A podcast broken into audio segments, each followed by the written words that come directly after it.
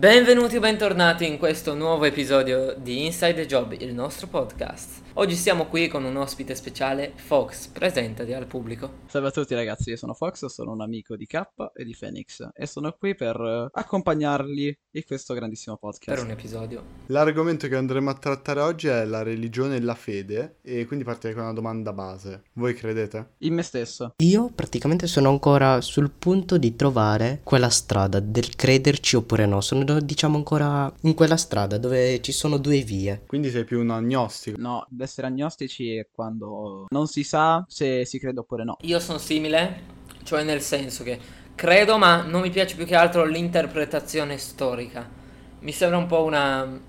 L'interpretazione storica che si dà mi sembra un po' troppo... Non mi piace rappresentare Dio come una creatura così da venerare che... della Chiesa. Più che altro, secondo me, il... se uno crede veramente, può credere anche da solo. Sì, io, cre- io credo che se Dio esistesse davvero saremmo tutti quanti più contenti. Ecco, più che altro, a me non piace chiamarlo Dio, ma per me, se proprio esiste, siccome dicono che Dio è tutto, cioè che Dio è in tutto ciò che esiste, non, non avrebbe senso rappresentarlo come una figura, ma più che altro, diciamo, come un nucleo, un insieme di... Mm, cioè, non devi neanche dire rappresentarlo, ecco. No, che poi eh, molti versetti della Bibbia, cioè anche la Bibbia in sé, sono molto, insomma, qualcosa si contraddicono. Per esempio, nel miracolo di Gesù, dove lui trasformò l'acqua in vino, si arrabbiò con Maria perché lei era molto assetata e beve il vino. Nonostante loro bevvero eh, il vino all'ultima cena. Poi sai qual è una cosa che a me piace molto? Confrontandomi anche con dei miei amici. Uh, purtroppo non ho conosciuto ebrei, anche se mi piacerebbe anche confrontarmi con alcuni ebrei. Tipo mi sono confrontato con un mio amico mu- musulmano che mi... e ho notato molti aspetti simili dato che tutte e tre le religioni sono abramitiche. È veramente una cosa molto interessante che, secondo me, unendole si potrebbe creare una, un, un'unica credenza molto positiva che, diciamo, creerebbe un'armonia assoluta. Ma guarda che la religione musulmana, ebraica e cristiana hanno come Dio sempre lo stesso, però che viene interpretato in maniera, in maniera diversa. Perché, considerando storicamente, Maometto e Gesù... So- sono esistiti in tutte le religioni, semplicemente hanno avuto ruoli diversi per chi ha avuto un ruolo positivo e per chi negativo, diciamo. C'è chi lo considera nella propria religione, c'è per chi invece è semplicemente un personaggio storico. Ma credo che comunque il discorso di fede, insomma, sia abbastanza mh, difficile, perché a volte è difficile credere a qualcosa che noi non vediamo o che non, non percepiamo. Molti di- dicono che hanno sentito Dio, ma come fai a sentire Dio? Cioè, non sei un santo. No, ma secondo me esiste veramente Dio, però non mi piace l'interpretazione che gli viene data dalle varie religioni. Puoi dirmi una cosa, Fox, te che magari te ne intendi più di me. Che ne pensi del diavolo e degli esorcismi? Delle possessioni? Perché tipo ho sentito anche da alcuni parenti uh, che sono andati che hanno avuto l'occasione di vedere dei veri esorcismi. Il diavolo, in qualsiasi credenza, è considerato un'entità cattiva, un'entità maligna. Da noi rappresentato con la capra, dagli musulmani mi sembra da un uomo alto 30 qualcosa piedi. Nella religione cristiana Lucifero vuol dire portatore di luce. Da Lux e Fero. Fero in greco vuol dire portare, un verbo portare. Perché lui, se non sbaglio, è stato uno fra gli angeli, diciamo, più importanti sì. e più belli. Uh, però poi l'angelo prescelto. Sì, poi ha voluto contraddire e sopraffare Dio, diciamo. E per questo Dio, teoricamente, l'avrebbe mandato, avrebbe creato per lui l'inferno. Anche stando a Dante. Poi il nome reale, il nome reale di Lucifero in realtà è Samael, che vuol dire sempre portatore di luce. Lucifero è l'angelo decaduto. Perché? Perché lui si è paragonato a Dio dicendo io sono come Dio. A quel punto Dio si arrabbiò. E mi sembra anche giusto, dato che uh, non può essere come Dio, perché è una creatura di Dio. Il, il diavolo stesso non è un, nessun Dio, non è un Dio né, né cattivo. Al massimo può, è un superiore, è un superiore, diciamo. In realtà sì, il diavolo è il dio degli inferi. Sì, ed è diciamo il superiore. È colui che controlla e sotto cui stanno gli, angeli- gli altri angeli caduti. Ma lui è pur sempre una creatura di Dio. E vabbè, lui è stato condannato a governare l'inferno per l'eternità e a, pulire, e a punire tutte quante le anime dannate. Voi che ne pensate di questi fattori? Spesso chi crede, per esempio, ha anche paura di morire. Cioè, non vuole che mai, tipo, dopo che Pente muore ci sia il nero. Cosa che, cioè, io per esempio mi ritengo un agnostico perché finché non vedo non credo. Che non vuol dire che mi prendi a Bibbia, mi citi tu cagate lì e poi credo, è che... Lessi una teoria di un ragazzo che oh, con, conobbi così e lui disse la Bibbia è stata creata per far rispettare le leggi agli uomini nel passato. Il che potrebbe essere tranquillamente una possibilità. Anche se noti, comunque sono degli concetti antiquati. Sì, i dieci comandamenti sono tutti quanti per eh, favoreggiare l'uomo stesso. Non desiderare la roba d'altri, non desiderare la donna degli altri, non uccidere, non rubare. Sentivo una volta, tipo, non so se sia vero, dicevano che, tipo, c'era quest'uomo che diceva di essere stato in coma e che durante il coma lui è stato, sì, fisicamente, in un luogo tipo dove doveva lottare contro uh, altre creature, diciamo. Non lottare, di, doveva tipo difendersi, diciamo, come una specie di purgatorio, però non proprio. Mettiamo uno spazio ultraterreno in cui c'erano creature e lui doveva nascondersi e comunque cercare di non farsi prendere. Cioè queste creature erano ultraterrene, erano angeli, erano... Non so angeli, cosa, angeli caduti, però erano comunque delle teratu- uh, creature che volevano fargli, procurargli danno. Allora ti spiegherò, le persone che dicono di aver visto Gesù mentre sono in coma non l'hanno visto davvero, assolutamente. In breve, quando si va in coma o si sta per morire, si attiva, tra virgolette, una parte del cervello che ti fa vedere quello che tu ti aspetti. Perché magari, ragazzi, avete mai visto i film dove una persona muore e vede la luce? Sì. Oppure si dice non andare verso la luce. È una cosa che il tuo cervello, te, insomma, te la fa vedere. Perché il tuo cervello non sa quello che c'è dopo. Però è quello che si aspetta.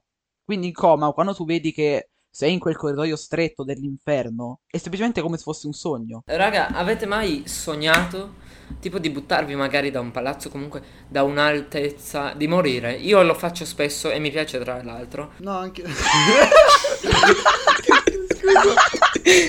In teoria sarebbe che il cervelletto sente uh, le stesse sensazioni di quando il corpo sta effettivamente per morire. A me questo limbo, che dura poco, però non lo capisci effettivamente. A me piace, ti, ti dirò, mi piace. Io, tra l'altro, faccio sempre, non sempre, però almeno tre volte a settimana sogni lucidi. No, io ne ho fatto uno, è stato fantastico. Un sogno lucido? Sì, un sogno lucido. Mi è- no, non tu puoi capire, mi sono svegliato nel sogno. Io stavo sognando in un sogno e mi sono svegliato nel sogno e mi ero svegliato in questa stanza che assomigliava molto alla camera in cui dormiva tipo mio padre e mia madre e c'era anche quest'altro tizio che stava continuando a dormire. Cioè io veramente non riuscivo a vederlo bene di faccia. È un tizio che non conosci. Io mi sono alzato, ho iniziato tipo a viaggiare, non so. A un certo punto mi sono ricordato del TikToker che disse che se pensi di star sognando, cerca un orologio perché potrebbe diventare distorto. Io allora cosa ho fatto? Che tu voi non potete capire. Mi sono buttato, mi sono bu- lanciato così, ho preso un volo, non so neanche come ho fatto. Tre o quattro orologi attaccati al muro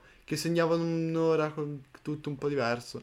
E poi ho detto no, aspetta, è la realtà. E dopo un po' mi sono svegliato. Ma sapete che gli orologi distorti in realtà possono anche venire detti da- dalle persone nel sogno? Cioè non è proprio distorto, no no, perché ognuno diceva un orario. Cioè sono quelli che c'ho in cucina ma di grandezze diverse erano. A volte, cioè, vi cap- vi sarà capitato di parlare con una persona in un sogno, no? Anche se quando, anche quando una persona vi dice un orario, in realtà è un orario che non esiste. Io mi ricordo una volta, sognai mia madre. Vi sarà mai capitato di, sog- di sognare di, di parlare con una persona, no? Ovviamente.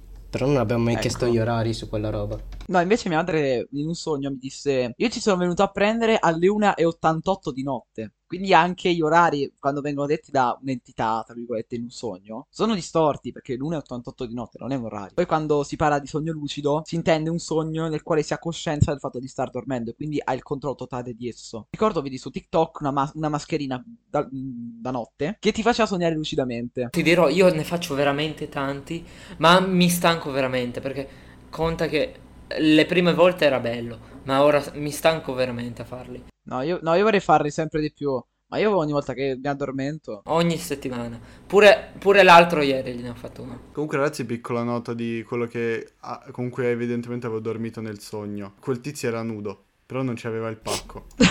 non sto scherzando. Eh, Non Vabbè, era forse- renderizzato. eh sì, non era... O- o era eh, che cioè, lo stavo- dovevi aumentare la perché- render distance. Esatto. Io- No, o ma era sai che perché? lo stavo Cioè- guardando il cazzo oppure... Però non, sa- non gli era sponato, non gli era sponato. Ma perché proprio il cazzo li guardavi, vecchio volpone? Secondo me è perché usi la scheda video integrata del processore. No, comunque davvero, da come era deformato, sembrava che ci avesse un po' le rughe, quindi... Non, Ma che schifo. non sto scherzando. No, poi ehm, io sogno, mo- faccio dei sogni veramente crudi, ma a me piace troppo questo fatto. Cioè, tipo, sogno di o di morire insieme a qualcuno, o di uccidere qualcuno, o di uccidere qualcuno per poi morire. I miei, i miei sogni praticamente sono strani perché tipo vedo me stesso, ok? Mi muovo come se fosse reale. E il mio sogno praticamente sembra tutto reale perché sembra essere veramente su questo tipo, pianeta Terra. Però in un altro universo, su quel che dico. Perché tipo la vita è diversa, so- sembrano sempre normali, stessi, però... Gianluca Vacchi non ti maltratta. Però potrebbe essere anche vero che tipo un giorno magari fossi tipo il superiore di Gianluca Vacchi, però in questi sogni sono strani perché c'è la versione in cui sono piccolo, sono adulto, sono di età come adesso oppure sono un vecchio, in cui passo la vita con una persona che nemmeno non, ve- non ricordo chi è. Voi avete mai fatto un diario dei sogni? Un diario dei sogni, sapete cos'è? In che senso? Quando sogni, o ti ricordi un sogno, perché ragazzi noi in media notte facciamo 7-8 sogni. Però veramente, io mi stanco veramente ultimamente a sognare. Mi, sta- mi sveglio sempre stanchissimo, pieno di pensieri. Ma è da quel che so, cioè, tipo quando fai un sogno lucido non dovresti mai guardarti né nello specchio, uccidere o fare roba simile perché... Perché? Infatti, ma vi siete mai guardati allo specchio? No, No. co- no, comunque... no, io no, non ci sono mai mai. riuscito, ma comunque... Questo qua lo voglio capire, perché non puoi uccidere nei sogni? Questa qua non lo so neanche io. Perché poi potresti andare tipo a pensare che, oh mio Dio, ho appena ucciso qualcuno. per- No, io sono veramente felice quando lo faccio nei sogni. Cioè, mi sento proprio bene. Poi non sognarmi, per Ma- favore. I soggetti raramente me li ricordo quelli che uccido. E sono sicuro di aver ucciso Phoenix una volta in un sogno. Ma avete mai pensato che i nostri sogni in realtà la vita di noi stessi, ma su un altro universo come... Il concetto di universo parallelo è stato studiato da, Ste- da- da Stephen Hawking, se non sbaglio, non vorrei dire una cavolata, ma da Stephen Hawking. E matematicamente funziona come discorso quello di universi paralleli, dove ci sono tantissimi universi, nei quali però siamo persone diverse. Io, per esempio, in, in un universo parallelo c'è un universo in cui sono il più figo del mondo, potrebbe capitare. Ma voi perché non credete in Dio? Cioè, se stiamo andati a parlare del- dell'origine del mondo, di universi paralleli, perché voi non credete in Dio? Allora, io non... cre- Cioè, non è che non credo, credo, però diciamo che, nel senso, non è che posso dare una conferma del fatto che esista un'entità superiore, anche perché da quel che ho capito non, non sarebbe proprio possibile che esista un'entità simile a quella del- di Dio, capito? Ma secondo me, tipo, oddio, eh, vabbè, quando cerco di parlare allora. Ma secondo me Dio esiste, ma lo descrivono in modo, in- cioè, lo descrivono in modo esagerato. Pensa che c'era un mo- una regione che non mi ricordo, dove c'era un'entità che era, dai- dagli egiziani era, era chiamata Tot, questo qua me lo ricordo, Mm? In che senso chi- tot? e che diceva, Tot era una divinità egizia, e lui, e poi dopo, in, in un'altra inter- interpretazione di questa divinità, lui diceva che l'unico modo per, avvicinar- per avvicinarsi a Dio era disinteressarsi completamente della materialità. Quindi tu, se ti stacchi dall'essere materialista, puoi arrivare a Dio. Un po' lo stesso concetto del nirvana. Però là non c'è effettivamente un dio, ma è semplicemente, diciamo, uno stile di vita e spiritualità. Esatto. Buddha non è un dio, è un insegnante che ha deciso di non raggiungere il nirvana in modo tale da farlo raggiungere agli altri. Mi ricordo persone che, che dicono di aver visto Dio oppure mh, cose così per ricevere denaro in cambio. Faccio un esempio: c'era un eh, sacerdote italiano che diceva di aver visto Maria e che Padre Pio parlava con lui. Creò questa fonte, chiaramente lui è artificiale, e diceva che quest'acqua era santificata dalla Madonna stessa scesa in terra. Non lo so perché alla fine se ci pensi anche la Madonna non ha un- effettivamente dei poteri. No, la- Madonna è stata incoronata nel paradiso. Io ho questa opinione che secondo me se uno comunque si comporta bene, non ruba, non tradisce, non eh, abusa di- della gente, comunque ha una vita socialmente utile e non tende a fare del male, eh, comunque vai in quello che noi chiamiamo paradiso. Errato. C'era un cortometraggio creato da dei ragazzi americani che si chiamava La bilancia del Signore. In pratica era una stanza completamente bianca con due bivi, cioè due, che, che era un bivio. E c'erano delle persone che con una bilancia eh, dove le, le persone in fila per andare o in paradiso o all'inferno gli consegnavano un foglio. C'era questo qua che era un volontario dell'Africa che aveva salvato un sacco di bambini. Però venne comunque mandato all'inferno. Dopo un po' che passavano tutte queste, tutte queste persone, arrivò un- una persona. E sul suo foglio c'era scritto solamente figlio di Dio. E automaticamente passò eh, in paradiso. Dio, se tu puoi essere bravo quanto ti pare, ma se tu rifiuti lui stesso, vieni comunque mandato all'inferno perché non sei figlio di Dio. Ma intendi credere in Dio, comunque venerarlo, oppure anche semplicemente sapere che lui esiste e credere che effettivamente esiste un superiore? Che poi, alla fine, la Bibbia dice che Dio ci ha lasciato libero arbitrio, libero... cioè, liberi, siamo, siamo liberi, che poi non è vero. Perché, secondo la Bibbia, se tu rifiuti di credere in Dio, perdi, commetti un, un atto impuro. Albert Einstein disse una volta: Se io fossi Dio, il mondo non, non l'avrei fatto così. E secondo me questa è una cosa su cui bisogna anche rifletterci. Perché in fondo ha ragione. Il mondo, comunque, diciamo, c'è una parte di complessità dove è troppo complesso e dove non serve, non lo è abbastanza. Secondo me abbiamo troppi limiti. Il limite è un blocco mentale, il limite in realtà non esiste. L'ansia, secondo me, è un blocco mentale. Pensate che la Bibbia, anche se magari tu non ci credi, è un libro che comunque ti aiuta. Ne parlai con la mia professoressa di religione, perché io sono f- studio al classico, e ci fece vedere un film che si chiama Codice Genesi. Codice Genesi è ambientato in un'ep- in un'epoca apocalittica dove l'uomo ha bruciato tutti quanti i libri della Bibbia perché sono considerati troppo potenti. E l'unico libro che era rimasto l'ha trovato un, re- un signore. Però questo libro è stato guidato da Dio, quindi una voce interiore ha detto vai qua che trovi la Bibbia. E gli è stata affidata una missione, che era quella di portare la Bibbia in un luogo sicuro. Comunque da quel che so, eh, chi sente tipo la voce, no? Che tipo Dio gli parla, roba simile. Questa roba qua la dovrebbe solo sentire chi è cristiano, roba simile. Anche ai tempi della Grecia, no? Anche loro per esempio sentivano questi dei parlare. Ma effettivamente Dio, o comunque quello che, in cui tu credi o meno, non ti parla direttamente, secondo me. Cioè è impossibile sentirlo. Dicono che, dicono che lui ti parla attraverso la preghiera. Teoricamente ti parla comunque o attraverso la preghiera, semmai gli parli tu, forse attraverso la Ti preghiera. parli tu, ma capita, cioè potrebbe anche capitare che lui ti guida. Sì, ti guida e comunque ti dà dei segnali. Mi ricordo che da piccolo io ero veramente credente, ma nel senso andavo spesso in chiesa. Contate che io andavo all'asilo con le suore. Cioè le, le suo- le suore facevano l'asilo, cioè e facevano da maestre. E prima di entrare dovevi... Ero in ritardo quel giorno, prima di entrare dovevi pregare e dire il Padre nostro, ecco, dovevi dire il Padre nostro. Io mi sedevo là sempre e dicevo il Padre nostro, a volte anche più di una volta. Un giorno ero in ritardo e mi ricordo che vedo un dipinto, un piccolo dipinto, eh, su un foglio A4, eh, cioè rappresentato in formato 4, eh, lo vedo muoversi, muoversi le labbra e parlare. Cioè, mi, se- mi sento perché, però non ho sentito effettivamente una voce esterna, è come se mi parlasse dall'interno, come quando tu leggi a mente, che non ti parli effettivamente. O era la mia immaginazione, o mi facevo di LSD, oppure in quei cereali non c'era una farina giusta, ma un po' di coca. Nei sogni avete mai pensato di pregare? No, ma è una domanda. Avete mai pensato di pregare? Oppure vedere qualcuno pregare? Io, io in un sogno, da quando ero piccolo, vidi Dio con gli occhi azzurri, con la barba e coi, e coi capelli indietro. E aveva una tunica bianca e insomma la, la classica sciarpetta rossa. E io gli chiesi tipo di reincarnarmi in un cane. Però chiaramente Dio, Dio aveva la mia voce, perché mo- molto spesso i personaggi nei sogni hanno la nostra stessa voce, se ci fate caso. Mi ricordo che c'era una teoria, una religione tra virgolette, si chiama deismo. Il deismo è una teoria filosofica religiosa che durante l'età del- dell'illuminismo ammette l'esistenza di un Dio razionale superiore a tutti, ma rifiuta ogni forma di rivelazione. Quindi non si sa chi sia, non si pre- non si sa come pregarlo, come venerarlo. Fox, secondo te può esserci comunque ci sarà un'effettiva apocalisse così come elencato da Giovanni nell'ultimo libro? Magari l'Apocalisse potremmo essere noi umani che stiamo disagiando il nostro pianeta. Nel- nella Bibbia dice che dopo i tre capitoli introduttivi, l'Apocalisse di, di San Giovanni si apre con la visione del, del trono di Dio. Colui che era seduto sul trono aveva l'aspetto di una pietra.